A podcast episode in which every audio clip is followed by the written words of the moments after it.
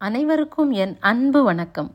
சங்ககால புலவர்களுக்கு வாரி வாரி வழங்கி அவர்களை வறுமையின் பிடியிலிருந்து விலக்கி வாழ வைத்த பல அரசர்களின் வரிசையில் கடையெழு வள்ளல்களுக்கு நிகர் அவர்களே ஆவர்.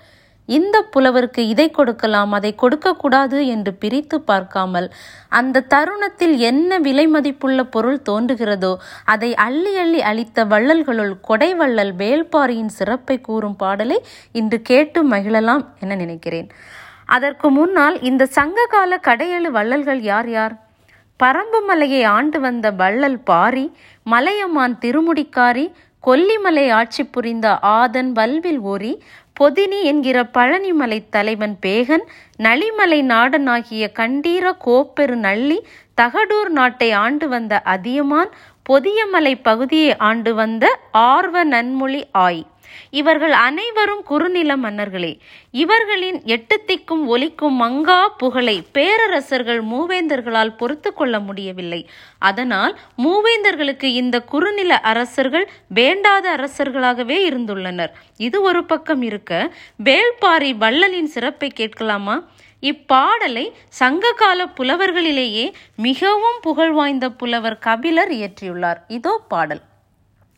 பாரி பாரி என்று பல ஏத்தி ஒருவர் புகழ்வர் சென்னா புலவர் பாரி ஒருவனும் அல்லன் மாரியும் உண்டு ஈண்டு உலகு புறப்பதுவே.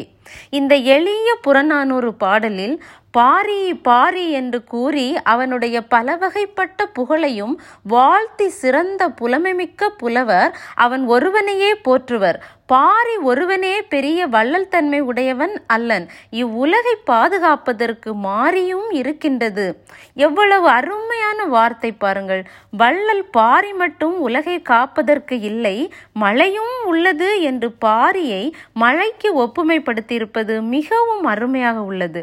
வா மலை இந்த மக்கள் நன்மக்கள் இந்த மக்கள் மேன்மக்கள் இவர்கள் ஏழை பணக்காரன் என்ற எந்த எந்தவித பாகுபாடும் காட்டாமல் அனைவரையும் ஒன்றாக கருதியே பெய்கிறது அதுபோலத்தான் என் அரசன் பாரியும் என்று நேராக கூறாமல் பாரி மட்டும் உலகை வாழ வைப்பதற்கு இல்லை ஈடு இணையாக மாறி என்கிற மழையும் உண்டு என்று கூறிய விதம் மிகவும் அழகாக உள்ளது.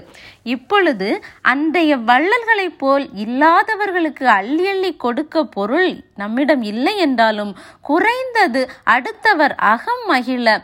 மனது புண்படும்படியான கடுமையான சொற்களை விட்டுவிட்டு அன்பான ஆதரவான இனிமையான வார்த்தைகளை மட்டும் அளவுக்கு அதிகமாக நாம் பயன்படுத்தலாம் அல்லவா? இது எல்லோராலும் முடியும் என்ற நம்பிக்கையுடன் உங்கள் ஜான்சி நன்றி வணக்கம்.